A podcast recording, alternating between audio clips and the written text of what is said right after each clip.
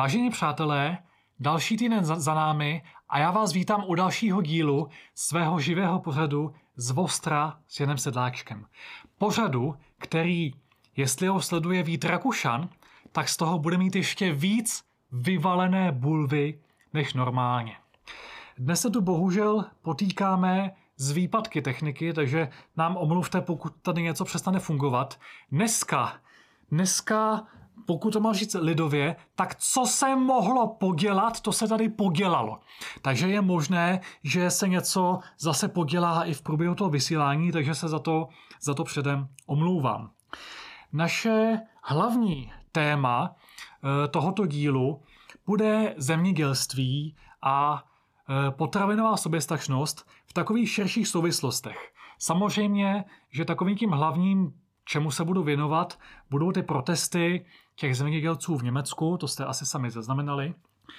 Eh, chtěl bych jako obvykle říci, že pokud to sledujete živě, tak eh, můžete, eh, pokud se mi podaří tady to zapnout, já to ještě nějak nemám zapnuté, to je hrozné, to je tím, že ta technika, te- technika tady prostě vypadávala. Každopádně pokud to sledujete živě, tak můžete na YouTube psát dotazy, komentáře, připomínky, No a dále pán Bůh a technika a zobrazí se mi to, eh, tak vám, tak vám na ně odpovím. Eh, samozřejmě pokud to sledujete živě, tak eh, vás prosím pošlete odkaz na toto vysílání i svým přátelům, příbuzným, ať se to dostane k co nejvíc lidem, ať můžou i přímo živě vstoupit do vysílání a zúčastnit se toho, napsat tam různé připomínky, dotazy a podobné. A i když to sledujete ze záznamu, tak eh, vás prosím, sdílejte to na sociálních sítích, posílejte e-mailem a tak podobně, protože je potřeba, a myslím si, že sami uznáte, že ty informace, které vám dnes řeknu, je potřeba šířit masově, aby se lidé dozvídali, co se tady děje, aby se dozvídali, jakým problémům tady čelíme, tak nemyslím nás jako tu, tu techniku, ale tím myslím naší společnost tady v České republice a co dělat, abychom tyto problémy vyřešili. E, připomenu ještě jednu věc. E, asi to sledujete na YouTube, ale jsme i na Odyssey. Jednak e, doporučuji sledovat přímo webové stránky Svobodné televize, je to svtv.info a Jednak eh, tam jsou i odkazy na další eh, streamovací nebo na další servery, kde jsou záznamy eh, těchto, těchto videí. A například na Odyssey jsou některé pořady tady z kanálu Rozum do, hezky, které ani na YouTube nejsou. Například vynikající rozhovor s panem profesorem Turánkem, který na YouTube bohužel není, nebo je tam jenom velmi zkrácený, protože tam neprošel cenzuru. Tak, teď bych dal předěl, ale protože technika vzdoruje, tak budu pokračovat rovnou tím, že si prosvištíme uh, aktuality. Největší aktualitou je samozřejmě uh, ten velký protest zemědělců v Německu, ale vzhledem k tomu, že se to týká i dnešního tématu, tak ten přesunu do toho bloku, které se týká dnešního tématu a Eh, přejdu k aktualitám ostatním. Asi sledujete to, jak se eh, média a různí sluníčkáři bouří proti slovům poslance za SPD, pana Jiřího Kobzy. Já teda s SPD mám docela velký problém, eh, hlavně s tím vedením, s tím, co tam dělá Tomio Okamura a mm, asi bych úplně neřekl, že SPD je mým šálkem kávy, i když názorově s nimi často souhlasím, ale tím provedením té jejich politiky je to horší. Nicméně, s tím, co teďka řekl Jiří Kobza, tak souhlasím, bych to možná řekl trochu neobratně, ale to důležité bych z jeho projevu vypíchl a to je pravdivé. Eh, Jiří Kobza řekl, že ten střelec z Filozofické fakulty je produktem inkluzivního a progresivistického školství. Což si myslím, že je, že je docela pravdivé, protože právě tyto dvě věci, inkluze a progresivismus, tak způsobují velké problémy. Kvůli inkluzi se výrazně zhoršila kvalita českého školství. Prakticky se zlikvidovalo velmi kvalitní, eh, velmi kvalitní systém zvláštních škol, který tady fungoval a který tady mohl fungovat i nadále. Místo toho eh, tito lidé nebo tito studenti a žáci, kteří by měli být k jejich prospěchu, jejich prospěchu těch ostatních vyučování zvlášť, tak byli nuceně zapojeni do té normální výuky, což jim neprospělo a normální výuku to zpomalilo. No a samozřejmě důsledkem mohou být i určité psychické problémy u těch dětí a vidíme mezi mladou generací, jak narůstají psychické problémy. A inkluze je jednou z příčin. A druhá věc, progresivismus, na mnohých vysokých školách, zejména toho humanitárního zaměření, tak tam prostě začíná vládnout politická ideologie progresivismu.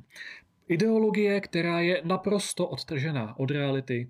Ideologie, která říká, že cokoliv, co přijde z EU, je automaticky dobré, že e, všechny ty e, prvky takzvané západní civilizace jsou automaticky ty nejlepší a prostě to je natolik odtržené od reality, že pokud někdo studuje takovouto vysokou školu, tak se mu může v hlavě vytvořit takový zkrat. Proč zkrat? Protože uši z té školy něco slyší, ale oči v reálném světě vidí něco úplně jiného. Je to brané trošku s nadsázkou, ale faktem je, že i právě tento rozpor vůči realitě může způsobovat psychické problémy. Takže tady máme dva jevy, inkluzi a progresivismus, které můžou způsobit psychické problémy a vést lidi k šílenství. Jestli je to i případ toho střelce kozáka, jestli je to příčina toho, toho jeho šílenství, to nikdo neví, to asi nikdo nikdy nedokáže, jestli ano nebo ne, ale rozhodně je to možné. A Jiří Kobza, bych to řekl možná trochu neobratně, tak poukázal na správnou věc. A je naprosto nesmyslné mu za to nadávat nebo, za ní, nebo na něj podávat za to nějaké trestní oznámení. Dlužno dodat, že ta odvaha, kterou Kobza projevil, tak brzy zase vyprchala. Kobza podlehl nátlaku a za ta slova se omluvil, což podle mě bylo naprosto zbytečné, bylo to naprosto zbabilé. Já chápu, že Kobza je pod obrovským tlakem, že je asi i tlak na jeho rodinu, ale pokud politik chce zastupovat národní zájmy, tak by měl počítat s tím, že systém na něj bude takový nátlak dělat. A měl by se zajistit tak, aby tento tlak dokázal vydržet. A je potřeba, aby do politiky přišli právě takoví lidé, kteří vydrží, kteří vydrží tento tlak a kteří se nezaleknou těch progresivistů a jejich snahy o to vyčlenit ze společnosti ty nepohodlné názory. Tak, vidím tady už první komentáře. Uh, Univerzita Karlova touto reakcí ale pro, potvrdila, že Kobza má pravdu, jen to napsal dřív než já, píše Danča Říča. To je přesně ono, protože právě ti progresivisté z Univerzity Karlovy, ale i z dalších škol, jsou právě ti, kdo na ten Kobzu výrok nejvíc upozorňují, protože oni mají strach Eh, protože Kobza tady upozorňuje na to, jak je progresivismus odtržený od reality, jak všechny ty sluníčkové multikulty názory, které se z těchto škol šíří, jak jsou odtržené od reality a jak de facto škodí společnosti. No a samozřejmě se představitelé těchto škol bojí, že někdo udělá zásadní reformu, která tento progresivismus ze škol odstraní, což si myslím, že by měl být základ školské reformy, aby eh, vysoké školy byly eh, neutrální názorově, aby byly neideologické a aby tam bylo kvalitní vzdělání. Já si například myslím, že na českých technických a přírodovědných školách většinou je kvalitní vzdělání. Pokud mohu mluvit za Jihočeskou univerzitu, kde jsem studoval přírodovědu, tak tam si myslím, že ta přírodověda je na velmi vysoké úrovni a že řeší skutečné problémy eh, ve společnosti a v naší krajině. Takže tam si myslím, že je svět ještě v pořádku. A tím by se měly inspirovat i ty ostatní školy, i ty takzvané humanitní a Mělo by se to udělat tak, aby se zbavili progresivismu a aby z nich nevycházeli takový, jak já říkám, humanitmáři. Danša Říkša píše, Stačí se projet názvy závěrečných prací z této fakulty a člověk pochopí i to, co nechtěl. No samozřejmě, tam jsou bakalářské a diplomové, diplomové práce na téma e, genderové stereotypy e, v pohádkách o sněhurce a popelce a e, pod, podobné věci. No pro boha, jaké uplatnění mohou ve společnosti najít lidé, kteří napíšou takovouhle bakalářskou práci. Jako já bych do, dokonce i nadnesl, nadnesl debatu o tom, jestli vůbec takovéto obory typu gender studies, jestli vůbec mají být bezplatné, protože já si myslím, že u vysokých škol by měla být nebo by se měla provést analýza uplatnitelnosti jejich absolventů na trhu práce. A podle toho, kolik jejich absolventů se dokáže uplatnit na trhu práce, myslím na skutečné trhu práce, ne někde v neziskovce nebo v nějakém bruselském úřadě, tak podle toho stanovit, kolik lidí tam může třeba bezplatně studovat. Tak jsem se rozkacal o tématu, které jsem chtěl říct jenom okrajově, ale je, je dobře, že tady, z, že tady někdo má i i k tomu dotazy. Danša Říče opět píše, humanita je absolutně nehumánní v dnešní době. Jsem happy, že díky nemám. Tušila jsem krizi budoucnost. O, no ono na jednu stranu, já si myslím, že není dobré se úplně vzdávat dětí. Já myslím, že právě my, rozumní lidé, bychom měli mít děti a vychovávat je takovým způsobem, aby byly odolné vůči progresivismu, vůči tomu humanitmářství, vůči podnebíčkářství, genderismu a všem těmto ideologiím. Stejně jako za minulého režimu, tak eh, rodiny nebo většina rodin učila děti, že mají ve škole eh, číst mezi řádky a že nemají přijímat tu tehdejší komunistickou ideologii. Stejně tak by dnešní rodiče měli učit děti to samé. Měli by učit děti, že nemají věřit těm ideologickým žvástům, které se bohužel nalévají do hlavy dětí už od školky a měli by se na všechno dělat vlastní názor. Danča Říča opět píše, Přírodní a technické vědy jsou založeny na logice a o tom to je. Humanismus, filozofie a pod se podle mě naučit nedá. Jsou to vlastnosti, které dělají člověka cnostným. No tak v tom je hodně pravdy. Samozřejmě některé věci typu historických poznatků vývoje filozofie a takhle, tak jako to se člověk musí nějakým způsobem učit, ale Myslím si, že těch lidí, kteří skutečně s tímto dokáží najít uplatnění, například psát potom nějaké hodnotné knihy, které se lidi kupují, tak jich je relativně málo a e, podle toho, e, podle toho by se také měl snížit počet lidí, kteří, kteří toto studují. Tak, Danšak Říča znovu píše, pardon za osobní poznámky, to vůbec nevadí, klidně pište osobní věci. S Getmi už jsem to projela, píše, ale o to více jsem to pro zvířátka a jsem pod nájemníkem dvou koček. No, tak i to je užitečné.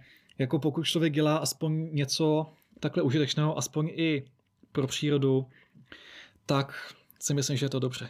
Pavel Monty píše, žasnu nad tím, co za pavědy se dnes studují. Yes, to přesně, to je přesně ono že dneska je to odtržené, odtržené od reality a moment, moment, další technické potíže, asi snad to bude, že dneska i to školství je odtržené od reality a podle toho to taky, taky tak dopadá.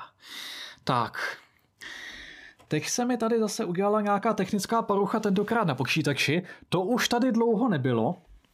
Vypadá to, že ten počítač má nějakou špatnou baterii nebo něco.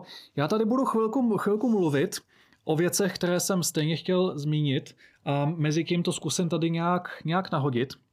Další věc, kterou, kterou jsem chtěl zmínit, tady uh, Rejža se na mě až skoro směje, protože to už, to, to, co se tady dneska děje, to už, to už je skoro k smíchu, jak ta technika se z nás dělá šprťouchlata.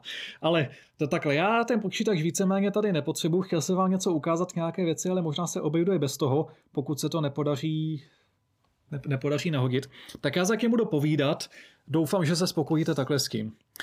Další aktualita. Evropská unie opět ukázala, co je zač. Konkrétně eh, eurokomisařka eh, Johanssonova eh, se prořekla, že takovým snem Evropské komise je, aby se eh, ještě více posílila migrace do Evropy, aby těch připrchlíků bylo ještě o milion ročně více. Už teď do Evropy přicházejí každý rok tisíce, ne miliony připrchlíků, většinou z odlišných kultur, a většinou to jsou lidé, kteří neumí nebo ani nechtějí respektovat naši kulturu a chtějí naopak zavádět vlastní pravidla. A Evropská unie se dlouho snaží tuto migraci ne e, zastavit, ale naopak podporovat. A já si myslím, že to je jeden z mnoha argumentů, proč z Evropské unie buď vystoupit, nebo proč se snažit celou Evropskou unii úplně rozpustit. A pokud projde to, co říká Johanssonová, jakože je dost možné, že to projde, protože když už se eurokomisařka prořekne o, něco tako, o něčem takovém, tak je to většinou důkaz toho, že něco takového už dávno běží, že už je to rozjeté a že už je to něco, co bychom jenom velmi těžko zastavovali. A pokud by se podařilo těm bruselským kmotorům a papalášům tu, tuto migraci ještě takto posílit, tak by v Evropě bylo ještě méně bezpečno než je teď. A já si prostě myslím, že čím dříve z Evropské unie vystoupíme, tak tím lépe. Další Bruselovina, která teď minulý týden se objevila, je návrh Evropské unie, aby každý nový obytný dům s určitým počtem bytových jednotek měl povinně na každý byt dvě stání na kola. No už teď je tady velice drahé a nedostupné bydlení. Je to dané více příčinami eh, drahé stavební materiály, mimo jiné částečně také díky Evropské unii a jejím emisním povolenkám, které všechno prodražují. A pokud by se podařilo Evropské unii toto prosadit, aby povinně bylo u každého nového domu tolik a tolik stání na kola, tak by to dále to bydlení prodražilo, protože zejména ve velkých městech každý metr čtvereční je drahý a vzácný.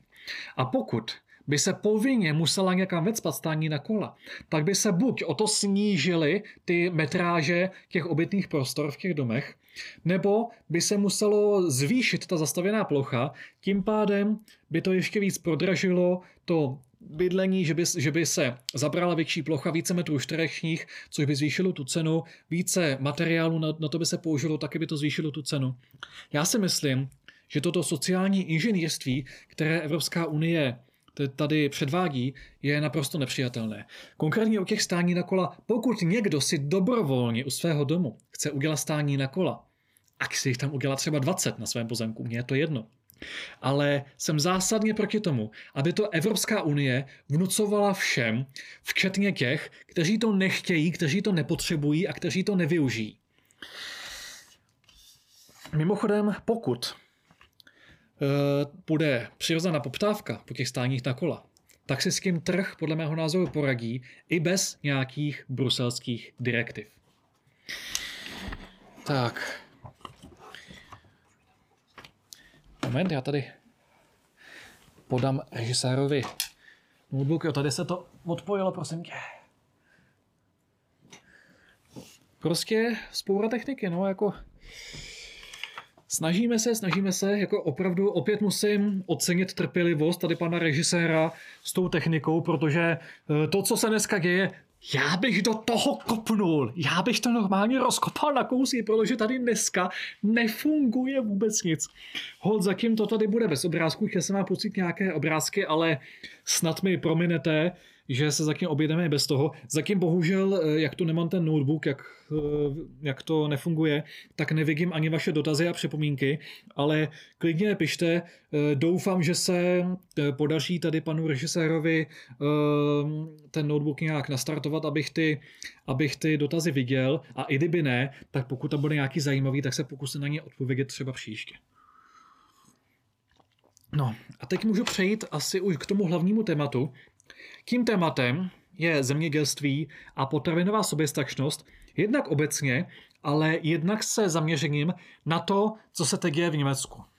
Asi už jste slyšeli o tom, že Německem zmítají masivní bouře zemědělců, kdy e, čísla, která mám k dispozici, mluví o tom, že na silnice vyjelo více než 100 tisíc traktorů které blokují důležité silnice, dálniční nájezdy, hraniční přechody a podobná klíčová místa v Německu. Je to skutečně masivní protest, kdy zemědělci chtějí ukázat, že nesouhlasí se současnou politikou té německé vlády a Evropské unie, kdy, eh, kdy prostě se snaží říct, že už toho bylo dost.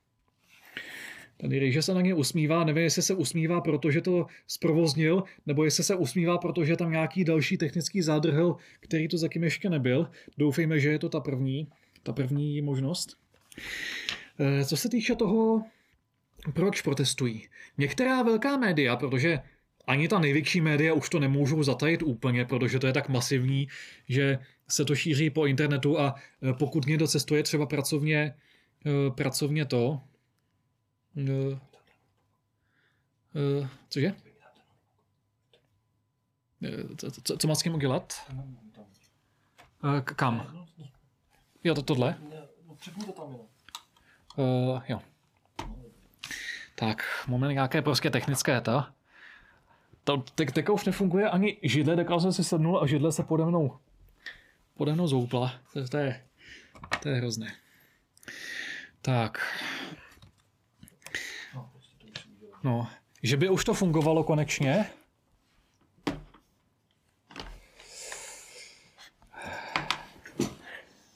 Jako, já myslím, že bychom tady měli udělat Moment, moment. Že bychom tady měli udělat takové tlačítko, které bych tady dal, které by se objevilo pokaždé, když se to tady objeví. Bylo by tam závada není na vašem přijímači, ale dneska by to asi bylo po 90% toho času toho vysílání. Takže jestli to funguje, zkusíme to schválně. Tak, moment, moment. No, no, no. Jo, ono to zase tady vypadlo ještě menší technická, technická závada.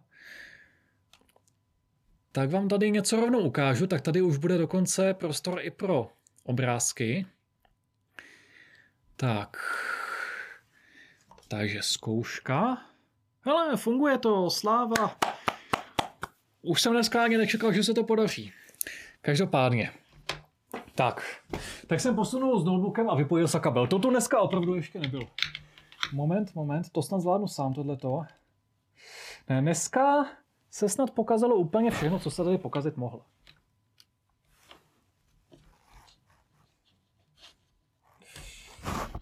Ježiši, no teďka spadnul mikrofon. Ne, dneska už fakt dost. Tak. Doufejme, že to za chvilku uvidíte, až, až se to tu trošku načte. Každopádně já budu zatím za kým pokračovat, až se vůbec, až se vůbec někam posuneme. Eh, v tom Německu, pokud ho sledujete v médiích, tak jednak v těch velkých médiích o tom až tolik informací není, ale něco málo už tam prosáklo. Už, je to, už jsou to natolik, natolik velké protesty, že už ani ta velká média o tom nemůžou úplně mlčet. Zajímavé je, že třeba naše webshoprávní česká televize O tom převážně vysílá jenom nějaké krátké šoty někdy v průběhu dne, třeba na ČT24, ale tam v těch událostech, tak moment, ještě dolegím, třeba v událostech a v podobných hlavních spravodajských relacích, tak tam o tom není skoro nic. Je to jednoduše proto, že se česká televize, respektive kmotři, kteří jsou za ČT, tak se bojí, a tam zakínám tohle, abyste neviděli, jak to tady nefunguje, tak se bojí prostě toho, že by se lidé začali více dozvídat o tom, co se tam děje, že by se začali bouřit a že by se to přelilo i sem. Jako já si myslím, že za tohle si ČT opravdu neplatíme. Tady po nás ČT vyžaduje, aby, abychom platili de facto výpalné každý měsíc bez ohledu na to, jestli je sledujeme nebo ne. A pak za to ani neposkytuje ty služby, které podle zákona poskytovat má. Vůbec za to neposkytuje vyvážené objektivní vysílání. Ale jenom propagandu a jenom to, co, co ti kmotři chtějí, abychom si mysleli. A když už je něco tak významného, jako ty protesty v Německu, kdy už je to natolik významné, že o tom už úplně mlčet nemůžou, tak to dají jenom do nějakého času, kdy kdy se skoro nikdo na, na tu televizi nedívá. Tak jsem to asi zakřiknul, chvilku to šlo, pak jsem ten kabel vysunul a teďka to tady zase nejde. No uvidíme, jestli to naskočí, i kdyby ne, tak tak se snad objedeme bez toho. Každopádně. Když už ta média o tom mluví, tak se většinou zmiňují, že je to, že je to jenom protest e, proti změnám dotačního systému, kdy ti zemědělci mají dostávat méně dotací. A ti, ta velká média se někdy snaží se někdy snaží jakoby podsouvat, že ti zemědělci jsou prostě jenom nenažradci, kteří chtějí za každou cenu víc peněz dotací a že ty protesty vůbec nejsou v tomto ohledu nic důležitého. Ale pravda je trochu jiná. To, že se zemědělcům krátí dotace, to je jenom jedna z příčin, proč Uh, proč se bouří. Je to spíš jenom takový vrchol ledovce, taková kapka, kdy ta nespokojenost těch zemědělců přetekla. Těch příčin je mnohem, mnohem více.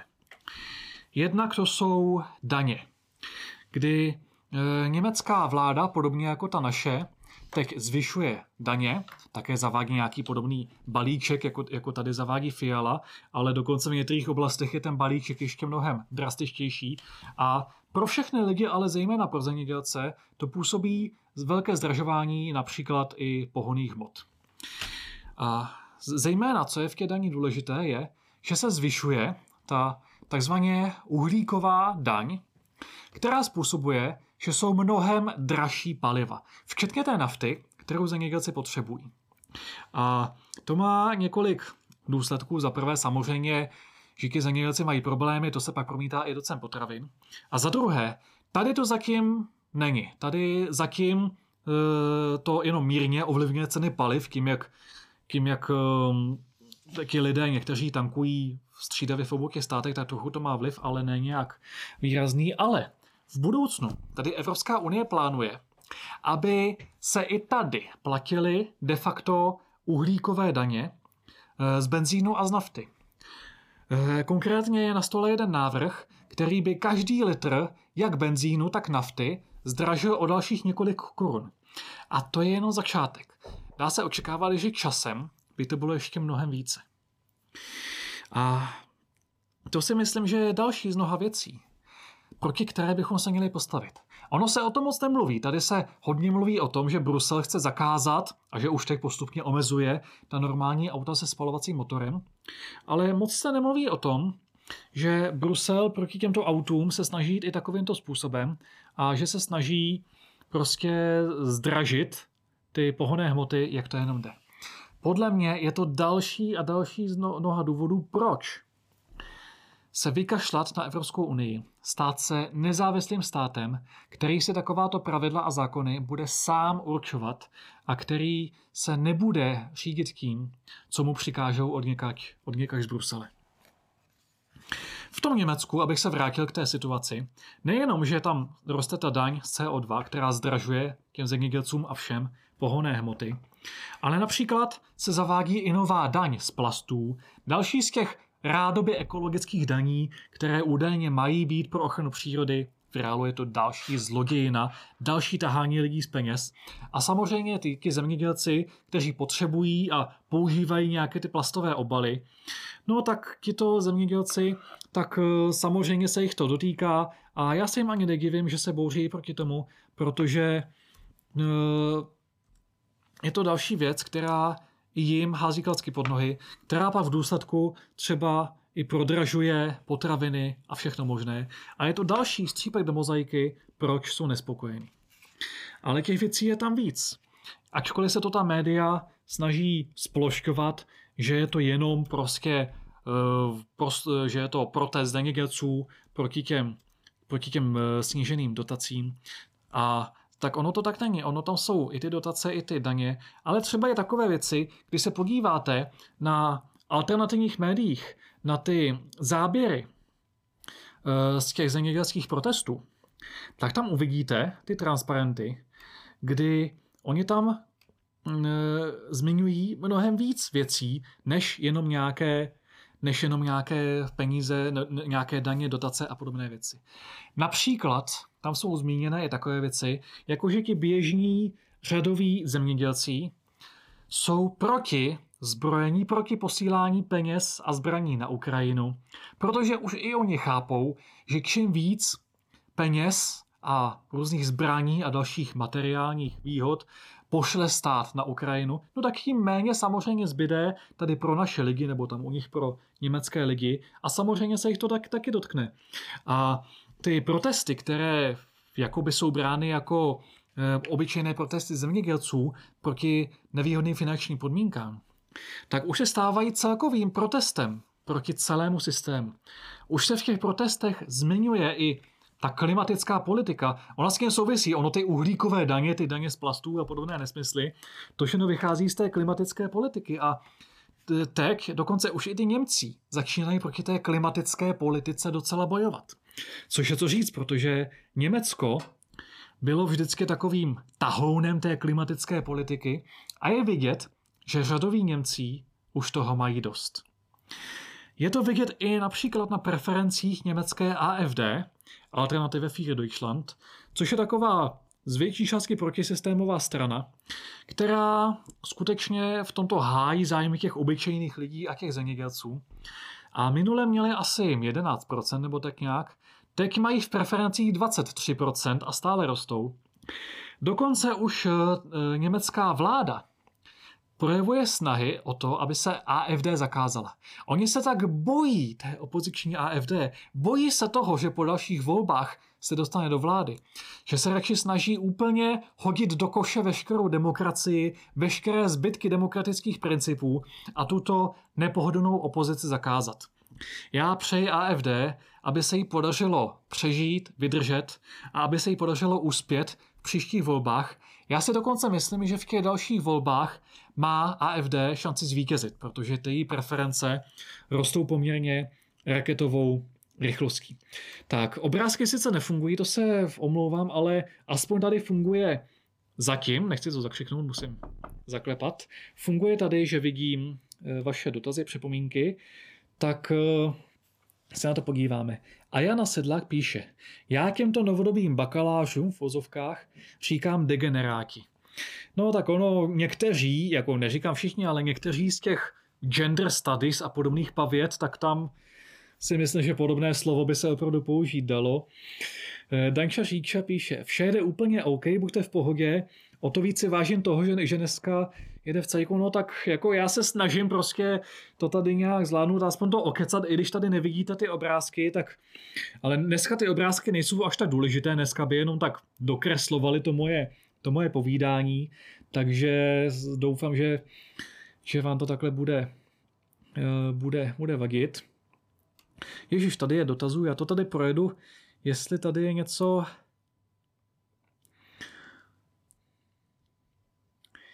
Jestli tady je něco... Tady například Michal Mazgal píše, to je ještě k těm stáním na kola a k tomu, aby to prodražilo bydlení. Píše, nedostatek nemovitostí vytvořili západní spekulanti, kteří u nás koupili nemovitosti se záměrem nabízet drahé hypotéky. No tak jako je to další z problémů, další z důvodů, proč jsou tady Eh, proč je tady bydlení tak drahé, ale těch důvodů je více. Já už jsem zmínil mm, eh, ty emisní povolenky, které dnes prodražují stavební materiály.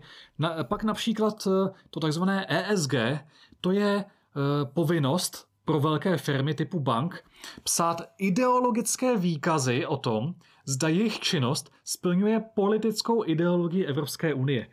No tak za prvé je to naprostá byrokratická šílenost a za druhé, kvůli tomu už některé banky ani nedávají úvěry stavebním firmám na cement, protože cement je údajně klimaticky škodlivý a měli by z toho problém.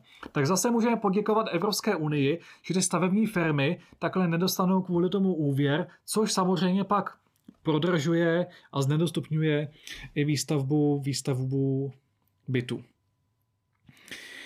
Tak Michal Mazgal píše, Česká televize by měla dát prostor všem politickým stranám a uskupením i lidem, jenž mají petice. Naprosto souhlasím. Ono, zejména před volbami, opakovaně Česká televize porušuje zákon, kdy do těch velkých debat zve jenom těch 7-8 největších politic, údajně největších politických stran, které podle nějakého průzkumu, který dělala soukromá agentura, které mají údajně nejvyšší preference. A ty ostatní strany, které kandidují, tak tím ty odbyde nějakým rozhovorem, který běží na ČT v nějaký čas, který ani nikdo tu televizi v té době nesleduje. Já si myslím, že tohle je špatně. Já si myslím, že je to naprosto flagrantní porušení zákona a ČT by měla dát všem politickým stranám, které kandidují před volbami, by měla dát přesně stejný čas a přesně i ve stejný nebo v podobný vysílací čas, kdy tu televizi sleduje nejvíc lidí, tak v té době by měli stejný prostor dostat všichni. Mimochodem, česká televize se brání, že prý to, co dělá, je princip takzvané odstupňované rovnosti. No to je pomalu jako nějaký Newspeak z Georgia Orwella, odstupňovaná rovnost. Tak buď je rovnost a všichni dostanou stejný podíl času v televizi ve, stej, ve, stejný, ve stejnou vysílací dobu, anebo ta rovnost není a ČT porušuje zákon, což se teď bohužel děje. Tak, Pavel Monty píše ČT žumpa, lépe bych to nevyjádřil. Tak. Tady někdo píše, že se to seklo, že to spadlo, tak nevím. Mně to tady zatím relativně jde, nevím, na čí straně je chyba. Eh, Danča Říča píše, ČT by měla fungovat úplně jinak. Kdyby fungovaly soudy, je možná náprava, ale bohužel to je přesně ono. Některé soudy typu ústavního soudu by na tohle měli upozorňovat, jenomže ústavní soud se za Pavla Rycheckého stal aktivistickou institucí, která měnila v průběhu volební kampaně se několikrát stalo, že ústavní soud změnil volební pravidla, či dokonce zakázal celé volby v roce 2009, jenom proto, že v tom roce 2009 zrovna vítězily strany, které se Rycheckému osobně nelíbily a že e, ty volby které byly za rok, takže tam byly připraveny tehdy, jestli pamatujete, TOP 09 a věci veřejné, tak eh, právě ty strany v tom roce 2009 ještě nebyly připravené a proto Rychecký zakázal tehdy volby, a ty volby se konaly až 2010, kdy už Topka a VVčka prostě mediálně připravené byly a kvůli tomu Rycheckému hm, kroku na ústavně soudu de facto dopadly volby úplně jinak. A Eh, teďka se tam sice Rychecký není, ale úplně si nedělám iluze, že je to tam jiné a bohužel ústavní soud a i ostatní podobné soudy, které by měly pravomoc s tímto něco udělat, tak bohužel se obávám, že asi, že asi neudělají. No, teď jsme se trošku dostali od toho tématu, ale nevadí, klidně pište i, uh, i jiné připomínky a otázky. Můžeme se u nějakých podobných podrobností uh, zdržet déle. Já se vrátím k tomu zemědělství. Tady je prostě vidět, že v Německu se to začíná bouřit. Že to, mm, ty platby, ty dotace, ty daně v tom zemědělství, že to byla jenom taková poslední kapka. Po níž přetekl ten pohár nespokojenosti běžných Němců s tím systémem. Já si myslím, že je to dobře, že prostě je potřeba, aby v co nejvíce státech se lidé bouřili. A mimochodem v Německu, které je poměrně klidné, kde větší demonstrace moc nebývají, tak když už i tam se něco takového děje, tak je vidět, že už jde do tuhého. A samozřejmě se nabízí otázka, proč se podobně nebouříme i my tady? Vždyť i u nás ty zemědělci musí čelit všem těm buzeracím do budoucna, pokud se tady naplní plán Evropské unie, tak by museli čelit prostě těm dalším uhlíkovým daním a podobně. Ono je to tady složitější. Ono tady dělá problém vůbec už ta česká, eh, ta česká, česká natura. Kdy bohužel my Češi jsme poměrně pasivní národ, který bohužel nadává po hospodách, ale není ochoten něco udělat. Já uvedu jeden příklad. Já jsem před těmi asi dvěma lety, když běžela prezident, prezidentská kampaň, tak jsem sbíral podpisy pro Alenu Vytázkovou na prezidentku, protože právě ona podle mě mohla být tím člověkem, který by mohl uh, skutečně důstojně vést ten Pražský hrad a uh, hájit národní zájmy. No a paní Vytázková si stanovila cíl, že chce aspoň 100 000 podpisů. Což mi přišlo přehnané, ale tak, respektoval jsem to.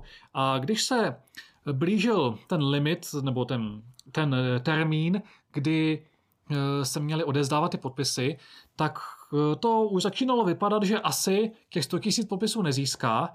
A tehdy já jsem s ním spolupracoval a k nám do toho našeho štábu přišly, to byly snad ani ne stovky, ale tisíce zpráv. Paní Vytázková, jděte do toho, kandidujte za každou cenu, i když nemáte 100 tisíc, tak jděte do toho. Doslova úpinlivě prosili. Já jsem se pak zkusil zeptat několika desítek těch lidí, co oni sami pro to udělali. Prostě já jsem jim napsal, vy píšete, vy prosíte a kdo toho jde. Tak kolik plných archů jste nazbírali vy sami? Z těch lidí, který jsem oslovil, 90% z nich ty podpisy vůbec nezbíralo. Jen asi 10% se snažilo. Takže ti lidé sice prosili, žadonili, aby do toho šla, ale nebyli absolutně ochotní pro to něco udělat. A to je bohužel takový hlavní negativní rys tady našeho národa. My nadáváme po hospodách, ale zatím, a samozřejmě čest výjimkám, jsou i lidé, kteří v tomto případě sbírali ty podpisy a obecně se účastní demonstrací, kteří se účastní toho veřejného života a e, nenadávají jenom po hospodách, ale opravdu pro tu změnu systému něco dělají. Takovým lidem patří veliké poděkování, ale takových lidí je bohužel málo. A je potřeba to změnit. Je potřeba, aby se lidé zaktivizovali. A právě v Německu, i v tom pasivním Německu, už se to začíná dít. Je potřeba, aby se to samé stalo i tady. Aby se i tady lidé začali masově bouřit. S těmi prezidentskými volbami tam už jsme to bohužel projeli. Jako tam se bohužel na hrad dostal e, soudruh generál Petr Pávek, ale co se stalo, stalo se. Musíme se dívat do budoucnosti a snažit se, aby se tady v budoucnu aspoň to zlepšilo. A závisí to, jak říkám, na naší, na naší aktivitě. Tak, Danča Říča píše, oproti Německu máme směšně málo zemědělců, nikdo by si z toho nic nedělal. O tom právě tady teďka začnu mluvit, o tom, jak to naše zemědělství je nastavené trochu jinak. A samozřejmě je to, je to, je to problematické. Protože v Německu tam je poměrně více takových těch menších a středních statkářů, kteří mají nějakou tu svojí půdu, o kterou hospodaří, většinou se o ní starají poměrně dobře.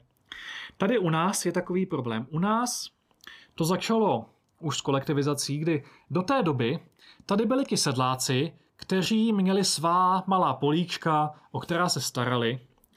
Pak přišli soudruzi s kolektivizací a těm zemědělcům ta políčka vzali, slili to do těch velkých JZD, rozorali ty meze, hodně zvětšili ty půdní bloky, což byla zejména z ekologického hlediska docela pohroma. Protože zmizela taková ta jemná mozaika krajiny, zvětšily se, zvětšilo se takové to, já říkám, zrno krajiny. Kdy, když se podíváte na letecký snímek česko-rakouské hranice, tak to krásně uvidíte. V Rakousku jsou poměrně rozumně malá políčka, zatímco u nás jsou obrovské bloky polí. A špatné je to zejména tehdy, pokud jsou tyto velké půdní bloky na svahu a e, pokud jsou v oblastech, kde fouká silný vítr, protože tím, jak jsou na svahu, tak jsou náchylné k vodní erozi, že voda tam jednak steče dolů a splavuje půdu, a jednak jsou náchylné k té erozi větrné, kdy e, ten vítr odnáší ty jemné půdní částice. A tohle to, jak už jsem řekl, tak začalo za té kolektivizace. Někteří lidé si mysleli, že po vítězném listopadu se to změní k lepšímu. Bohužel se stal přesný opak. Ta půda z těch JZD se často v restitucích vrátila k jen drobným vlastníkům, jenomže tito vlastníci většinou k té půdě už neměli žádný vztah. A sice na jednu stranu vzniklo mnoho těch menších statků, které sem tam obospodařují nějaké políčko, ale pořád je to jenom mizivé procento té krajiny. Většina krajiny je, je dneska mm, obospodařovaná v režimu, kdy nějak, nějaká velká akciovka má pronajaté takové ty nudle, ta menší políčka od těch zemědělců a hospodaří prostě na velkých blocích půdy. A bohužel k té půdě nemají žádný vztah. Ne všichni, jsou i velké firmy, které se o tu půdu starají dobře. Bohužel takových firm je málo. A dneska ta situace v tom zemědělství je taková, že je několik málo těch velkých korporací, které mají obrovské půdní bloky, většině z nich je úplně jedno, co se s tou půdou stane, prostě e, tam zasejou, e, pohnojí, a to ještě pohnojí jenom nějakými umělými hnojivy, ani tam nedávají hnůj. Pak to se sklidí, ale ani ne tak o tu sklizení jde, ale spíš o ty dotace, které z toho dostanou. A mají to prostě jenom jako velký zisk. E, Jiří Sádlo, což je jeden trochu výstřední ekolog a botanik, ale na druhou stranu je to člověk, jehož názory rozhodně vedou zamyšlení, tak tento Jiří Sádlo říká, že žijeme v takzvané postzemědělské době. Jeho oblíbený bonmot je, že neolit skončil. Zapomeňte. Neolit, to je název pro to období v pravěku, kdy začalo zemědělství, ale on tím názvem, názvem neolit říká celé té době od toho pravěku až do teď. A on říká, že teď už tady žijeme v době, kdy tu zemědělství není. Kdy zemědělství je v podstatě jenom jednou z odvětví toho průmyslu, které jenom čerpá zdroje z krajiny a v podstatě úplně chybí ten cit, ten vztah těch lidí k té půdě. To je právě rozdíl oproti, oproti Německu. I v Německu to částečně samozřejmě taky běží, to průmyslové zemědělství, ale tam si myslím, že je relativně větší podíl těch, kteří k té půdě mají aspoň nějaký vztah. Tady hlavně je problém ten, že ti zemědělci, ty velké firmy, většinou nehospodaří na vlastní, ale na pronajatém, takže k té půdě nemají vztah.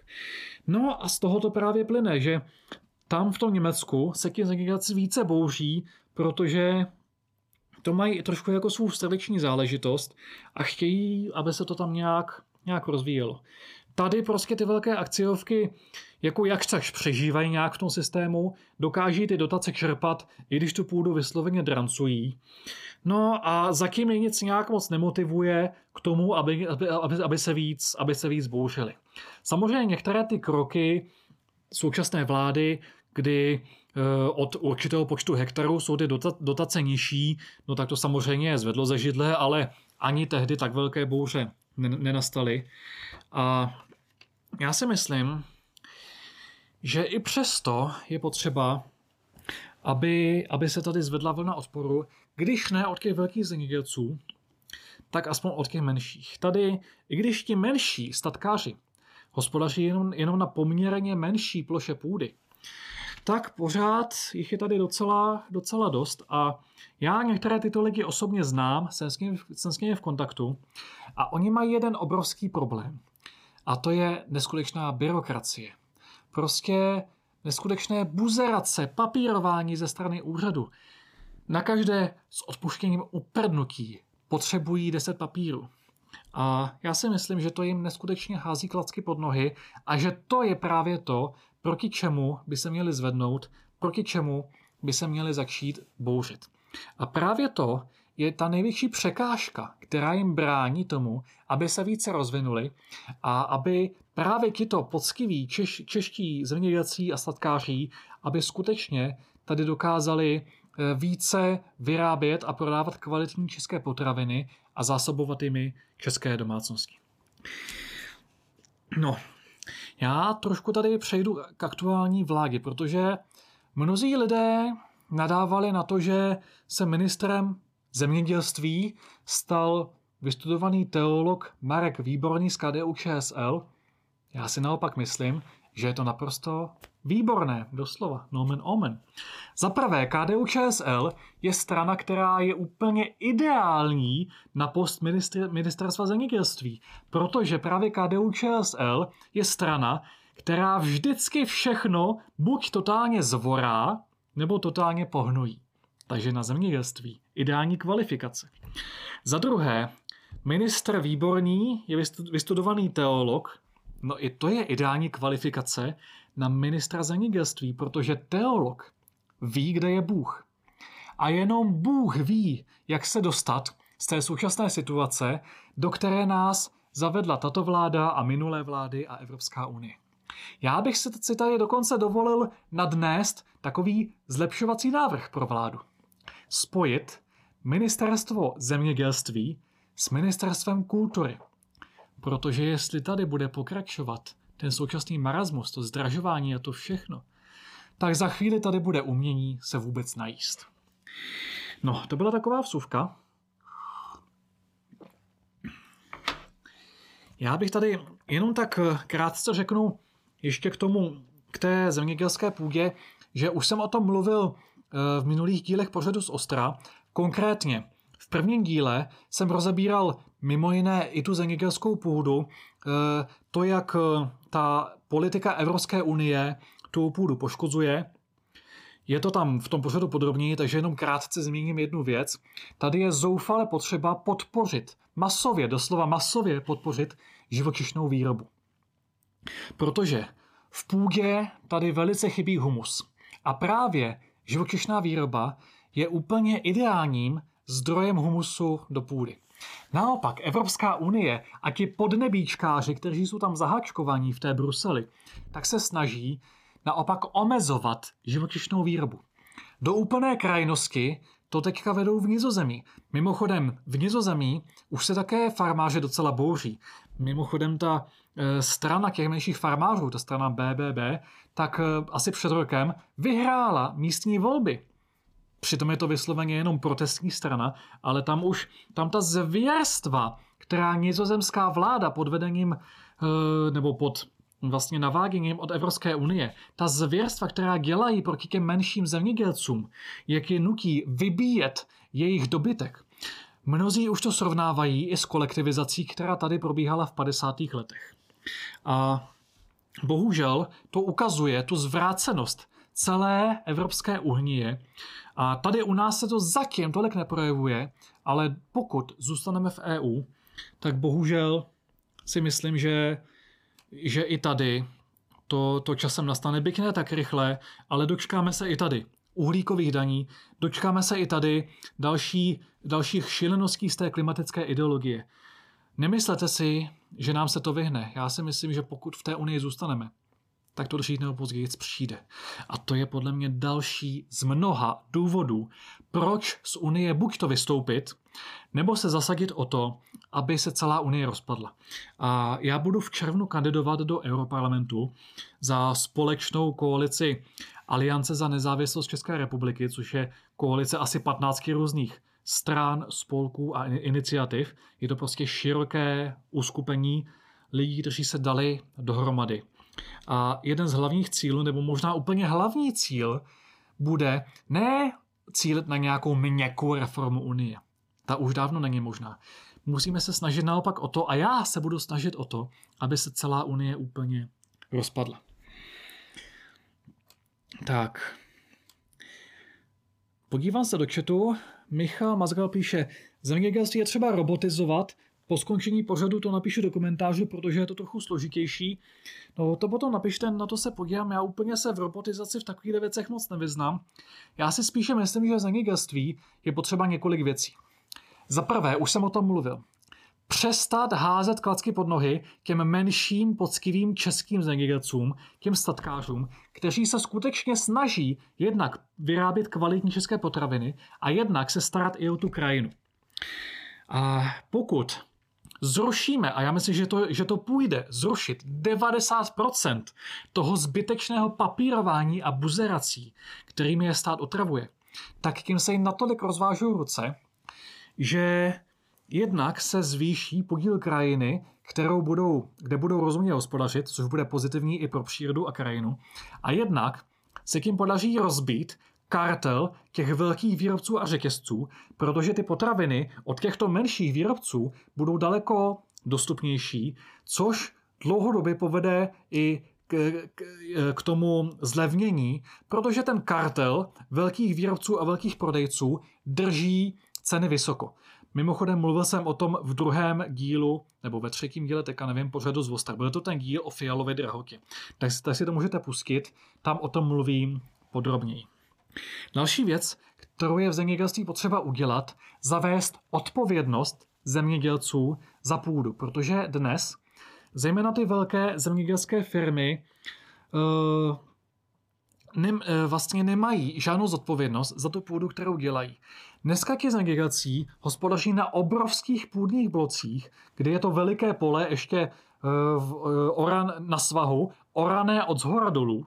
Jsou tam zorněné údolnice, což to takové ty prolákliny, kde se drží voda a které by žádný rozumný zemědělec nikdy nesornil. A ještě tam dají kukuřici, která tam nezadrží absolutně žádnou vodu a stačí, aby zapršelo a ta voda steče dolů i s tou kvalitní ornou půdu. Já bych to udělal jinak. Já ohledně těch dotací, já teda nejsem přítel dotací, ale tady vzhledem k tomu, jak v okolních státech jsou ty zemědělci předotovaní, tak pokud by tady se dotace zrušily úplně, tak tím pádem by naši zemědělci nebyli konkurenceschopní, takže zatím bohužel tady se ty dotace asi nedají zrušit. Nicméně, když už tu jsou, tak změnit ten systém. A místo těch současných byrokratických nesmyslů, tak dát úplně jednoduché pravidlo, že dotace dostane ten, kdo za prvé něco skutečného vyrábí, teďka nemyslím nějaká biopaliva, ale zejména potraviny, a za druhé stará se o půdu a zejména dodává do půdy humus. Tím pádem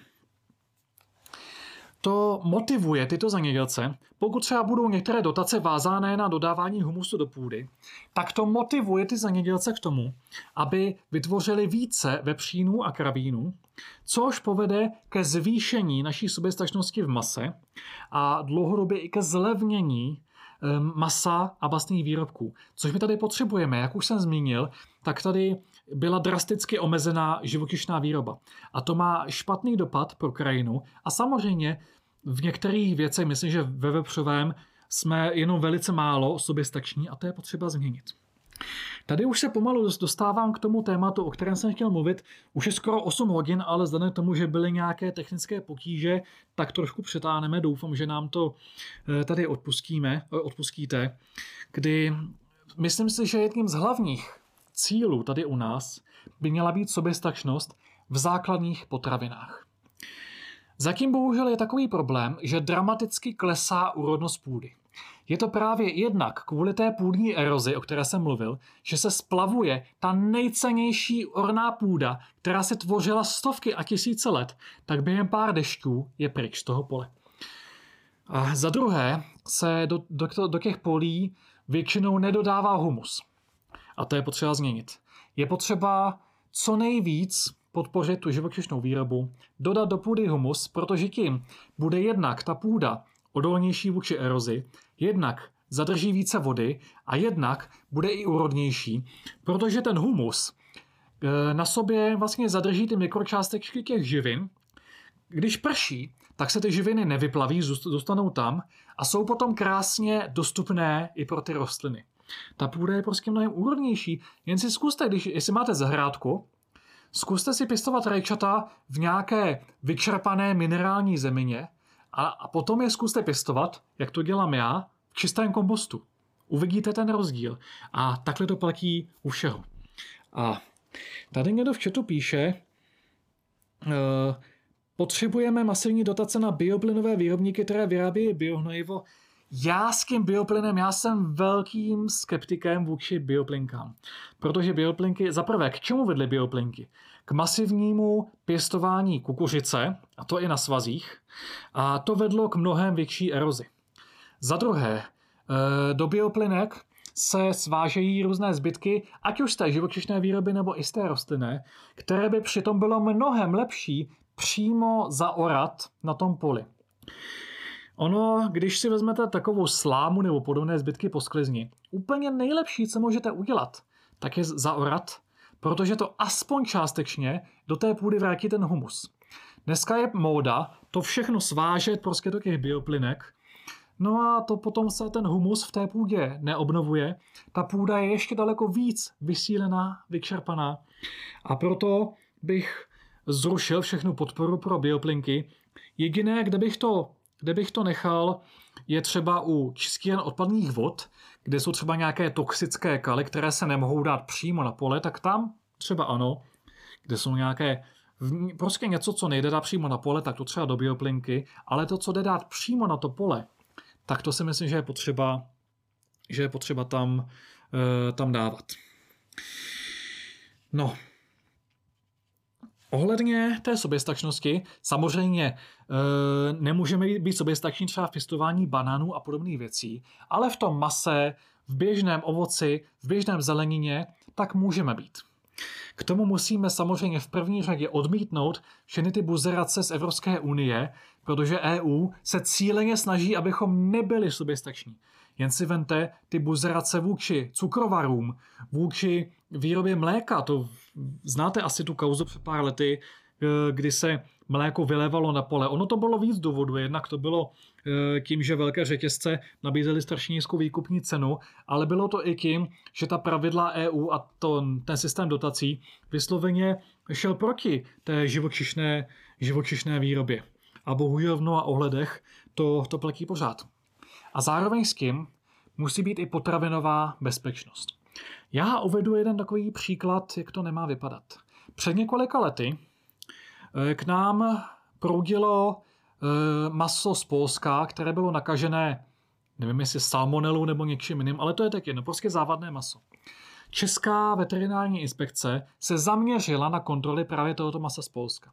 A Brusel dal této inspekci ránu přes prsty, že ne, nesmíte se zaměřovat na potraviny z jednoho státu. Jsme tady, eh, jak, jak se to říká, v jednotném trhu Evropské unie, kdy eh, musíte eh, ty kontroly rozmístit mezi jednotlivé nebo zaměřit na potraviny z různých států a nesmí to být zaměřené na potraviny z jednoho státu.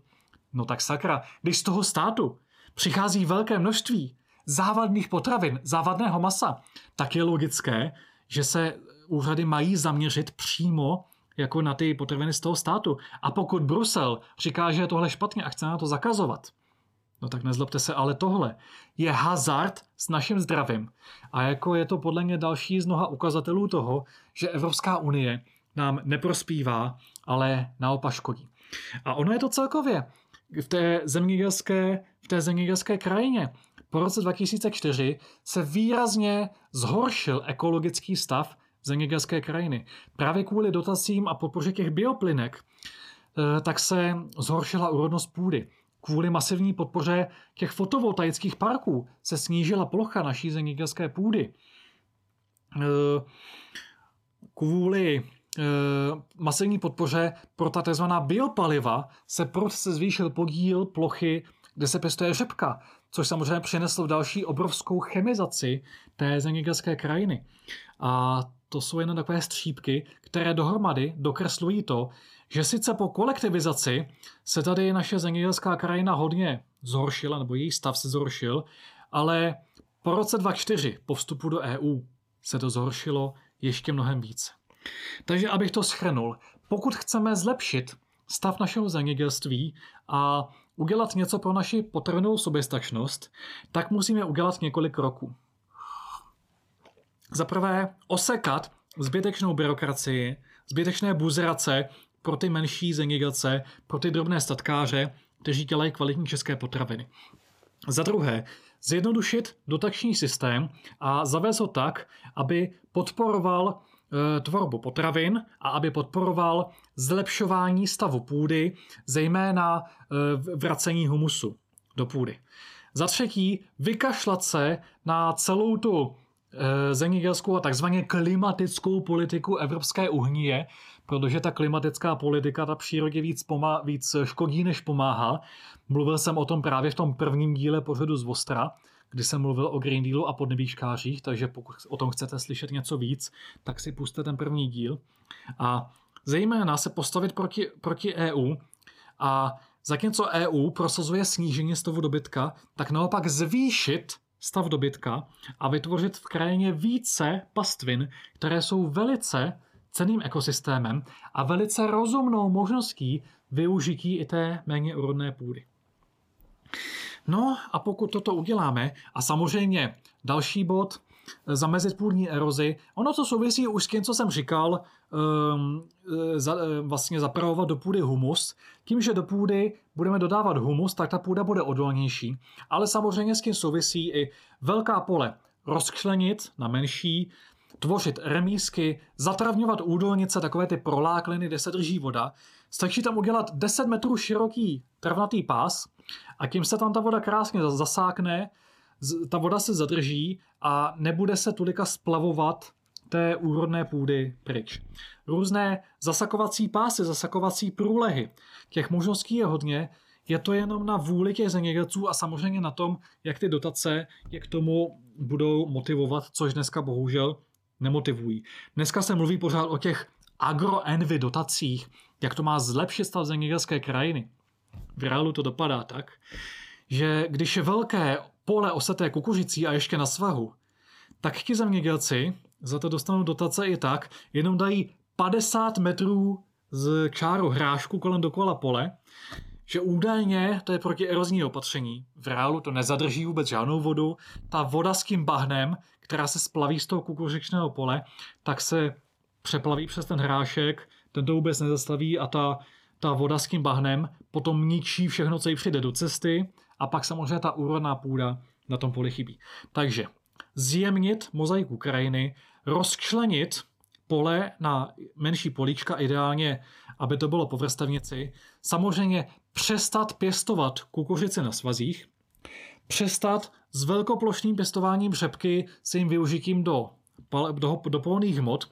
Řepka je prospěšná plodina, pokud se pěstuje v malé míře na potravinářské účely, ale rozhodně ne, pokud se pěstuje tak, jako se pěstuje dneska. No a tím pádem celkově obohatit tu krajinu, zjemnit tu krajinu mozaiku.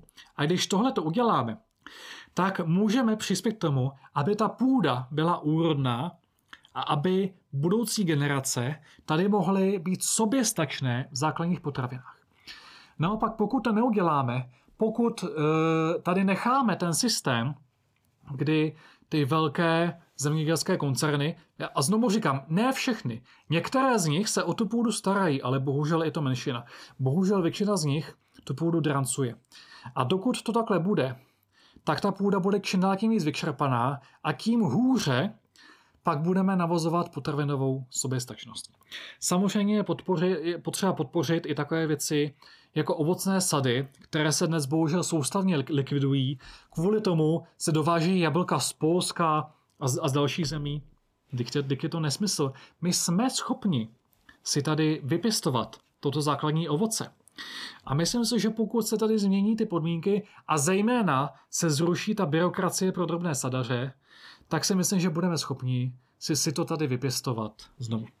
Já jsem se trochu rozkecal, podívám se, co je tady v, v těch, v komentářích. Uh, jak byste pro, no, má být asi, asi porovnal efektivitu hospodaření socialistického JZD a současných podnikatelů, nemělo by se obnovit stylování a podílnictví na bázi podílu v novodobé JZD, sdílení, nezbírat majetek. Takhle, ono i po té kolektivizaci to zdaleka nebylo ideální, ale co se tak bavím s, lid, s lidmi po vesnicích, tak tehdy, tam v té JZD většinou pracovali ti lidé, kterým dřív ta políčka patřila. Takže ti lidé měli k té půdě aspoň nějaký vztah, takže se snažili tu půdu aspoň neničit nějak moc. Bohužel po vítězné listopadu to dopadlo tak, že eh, když se ta půda vrátila k těm vlastníkům, tak už to bylo po nějaké době, už tam byla ta generační obměna a dostali to lidé, kteří k té půdě nemají vztah. A samozřejmě eh, stát a vláda mohou udělat ta opatření, jako jsem řekl, změna dotačního systému, eh, změna pod, podpora živočišné výroby a tak podobně. Ale je jedna věc, kterou musí udělat sami lidé. Ti drobní vlastníci, kteří jsou na každé vesnici, možná i mnozí z vás máte nějakou nudli pole někde, eh, ji pronajímáte, dostáváte za to sem tam nějakou almužnu. A zkoušeli jste se zamyslet nad tím, že by to pro vás mohlo znamenat něco víc? Je to půda, je, máte vlastně ve svém vlastnictví kousek našeho největšího národního bohatství. Půda nás tady živí. A to, v jakém stavu předáme tuto půdu našim potomkům, tak na tom závisí to, jestli naše potomci budou moci tady být potravinově soběstační. Zamyslete se nad tím a pokud chcete, aby ta půda byla hospodařena nějak lépe. Nejprve si zjistěte, jak se na té půdě hospodaří, jestli to náhodou nemá pronajatá nějaká taková firma, která tam jenom drancuje. A pokud ano, tak se zkuste domluvit i třeba s dalšími vlastníky a zkusit to buď pronajmout někomu, kdo bude hospodařit lépe, nebo pokud, samozřejmě není to pro každého, ale pokud byste sami chtěli, tak na tom třeba hospodařit sami. Je to prostě ten pocit osobní zodpovědnosti za tu půdu. A pokud se toto povede, tak právě se může stát to, co tady píšou v komentářích, že e, tady může nastat sdílené vlastnictví půdy, takové, takové to, takové, takové to družstevní vlastnictví, kdy řada lidí, kteří mají tu řadu těch políček a chtějí, aby se, aby se na té půdě hospodařilo rozumně, takže se dají dohromady a dohromady se domluví, domluví s někým, hele, ty máš traktor, eh, ty seženeš kombajn, ty uděláš papírování a takhle a dohromady tam bude hospodařit. To je velmi rozumné, to si myslím, že je cesta, ale jak říkám, je to v těch lidech, je to v tom, zase se vracíme k tomu, lidé se musí zajímat o to, co se kolem nich děje a musí být ochotní i něco pro to udělat, což dneska bohužel vidím jen u velmi málo lidí. A to, že jsou tady takovýto ústavní činitelé, nebo spíš já říkám ústavní ničitelé, no každý národ má takovou vládu, jakou si zaslouží. Český národ byl bohužel tak pasivní, že si do velké míry zaslouží tu fialovou vládu. Je to tvrdé, ale je to tak. Ale právě to, co se teďka děje, ty šílenosti, které fialová pěky mafie předvádí, a mimochodem ty ještě větší šílenosti, které předvádí Evropská unie, tak to už by mohlo i ty pasivní lidi nakopnout k tomu, že se mají zamyslet nad tím, co vlastně oni sami mohou udělat a že i, že i my, obyčejní lidé, když se spojíme, tak můžeme dokázat velké věci. A Jana Sedlak píše, Orwell, všichni jsou si rovni, ale někteří jsou si rovnější. To je přesně na přístup, to je to papalášství, které předvádí tahle vláda, ta neskutečná arogance, kterou předvádí Markéta Svetrová, dvousvetrová a další vládní politici, kdy oni můžou všechno, my nemůžeme nic, kdy oni, když prokazatelně schvalují genocidu, tak jen to projde. A zatímco člověk tady napíše, obyčejný člověk napíše na Facebook nějaký komentář, který zdaleka není žádné schvalování, je to jenom takový dvojí smysl a to někde ani to ne. A už ho za to vyšetřuje policie a on stane před soudem za nějaké schvalování, podněcování a tak podobně. To je přesně ono. Tady je potřeba, aby zákony platily pro všechny stejně. Což dnes bohužel, bohužel neplatí. Tak, náš pořad se pomalu chýlí ke svému konci. Ještě jednou se omlouvám za technické potíže. E, neměli jste to dneska all inclusive. Měl jsem připravené nějaké tady materiály, které jsem chtěl pustit, ale e, třeba příště. Ono, to téma zemědělství, ono se to promítá do všeho ostatního. Ta potravinová soběstačnost, ta vůbec je podmínkou bezpečnosti a suverenity národa. Takže až budu mluvit někdy o tématu suverenity českého národa, o tom, jak této suverenity dosáhnout, tak určitě i toto zmíním, takže se nebojte, že vás o tyto materiály připravě natrvalo. Ještě projedu, jestli tu nejsou nějaké dotazy, tady to zateplení kravínu vepřínu, to bylo s těmi bioplinkami, ale jak říkám, o těch bioplinek jsem, jsem trochu, trochu skeptičtější. A Jinak si myslím, že už je to už je to všechno. Tak, jestli už nejsou žádné další, další dotazy, tady Petr Hána akorát napsal, všechny tyhle zhovagelosti přišly od německy mluvících národů. Takže já v tom mám jasno, o co jim jde. No samozřejmě ono, obecně ta anglosaská civilizace a ne ani tak ti běžní lidé, ale ti kmotři a mafiáni, kteří stojí za touto civilizací, tak eh, prostě eh, jejich cílem je ještě víc nás zotročit. Jednak samozřejmě nás okrást, z toho plynou všechny ty takzvané uhlíkové daně, emisní povolenky a podobné, to je všechno jen obyčejná zlodějina. A pak samozřejmě vzít nám i poslední zbytky naší svobody, poslední zbytky naší suverenity. Eh, na začátku v aktualitách jsem mluvil o tom, že Evropská unie nebo přímo Evropská komise sní o tom, že by se tady přijímalo ještě o milion víc připrchlíků ročně. To všechno vychází z plánu, který před zhruba 100 lety tady nastínil jeden velice šílený nebezpečný vizionář jménem Kaudenhove Kalergy, který už tehdy přišel s myšlenkou jednotné totalitní Evropy, řízené z jednoho místa. A už tehdy přišel s tím, že by tuto Evropu eh, bylo možné vybudovat tím, že by se masovou migrací naředili a v podstatě úplně rozklížili ty současné evropské národy, že by tím zmizela celá ta evropská kultura a že tím by ti komotři a mafiáni v pozadí měli volné ruce k tomu, aby nás tady mohli ještě víc zotročit. A ono se bralo to, že, že to, co řekl Kaudenhove Kalergy, že je to nějaká konspirační teorie šílená. Opět se ukazuje, že rozdíl mezi šílenou konspirační teorií a skutečností je na nejvýš několik let.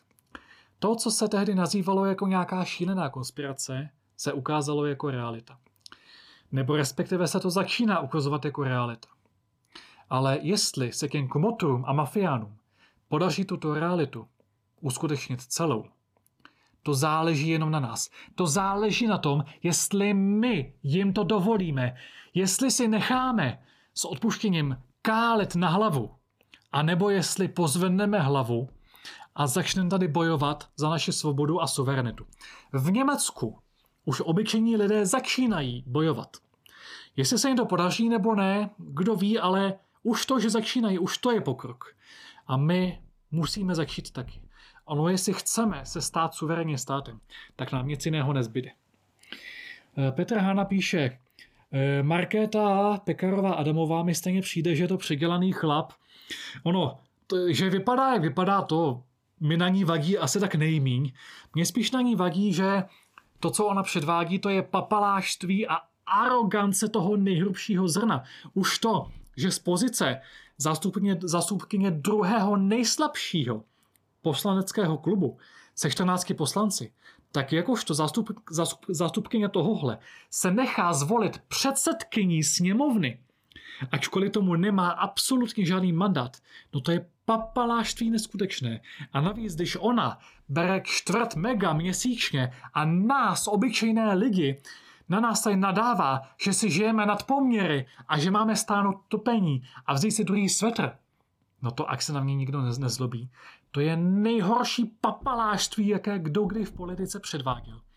A podle mě by Pekarová a všichni ostatní papaláši měli okamžitě vypadnout z politiky. Okamžitě. Protože českému státu dělají jen ostudu. Petr H. napíše, pane Sedláči, děkujeme za povídání. Já děkuju za to, že jste to dneska vydrželi. Vím, že to nebylo lehké, hlavně s tou technikou. Ono, každý pořád se něco stane. Jednou nejde internet vůbec, pak zase ten internet nefunguje, protože je bouře, něco se stane, nějaký výpadek. Pak zase minule něco byl problém se zvukem, muselo se něco vystřihávat. Předminule taky nějaký problém se zvukem. Dneska se podělalo snad všechno, co se podělat mohlo. Já už jsem si říkal, otázka času, kdy se tady to urve a ty mikrofony a to světlo mi spadnou na hlavu, protože to je snad to poslední, co se, co se dneska ještě nestalo. Abych to nezakřiknul, ono, ono se to ještě může stát, takže radši už to vysílání pomalu ukončíme. Já vám moc děkuji za pozornost. Pokud to sledujete ze, ze záznamu, tak sdílejte odkaz na toto video i svým příbuzným, kolegům, známým. A příští týden, dáli Bůh a dáli technika, tak se uvidíme u dalšího dílu mého živého pořadu z Vostra s Janem Sedláčkem.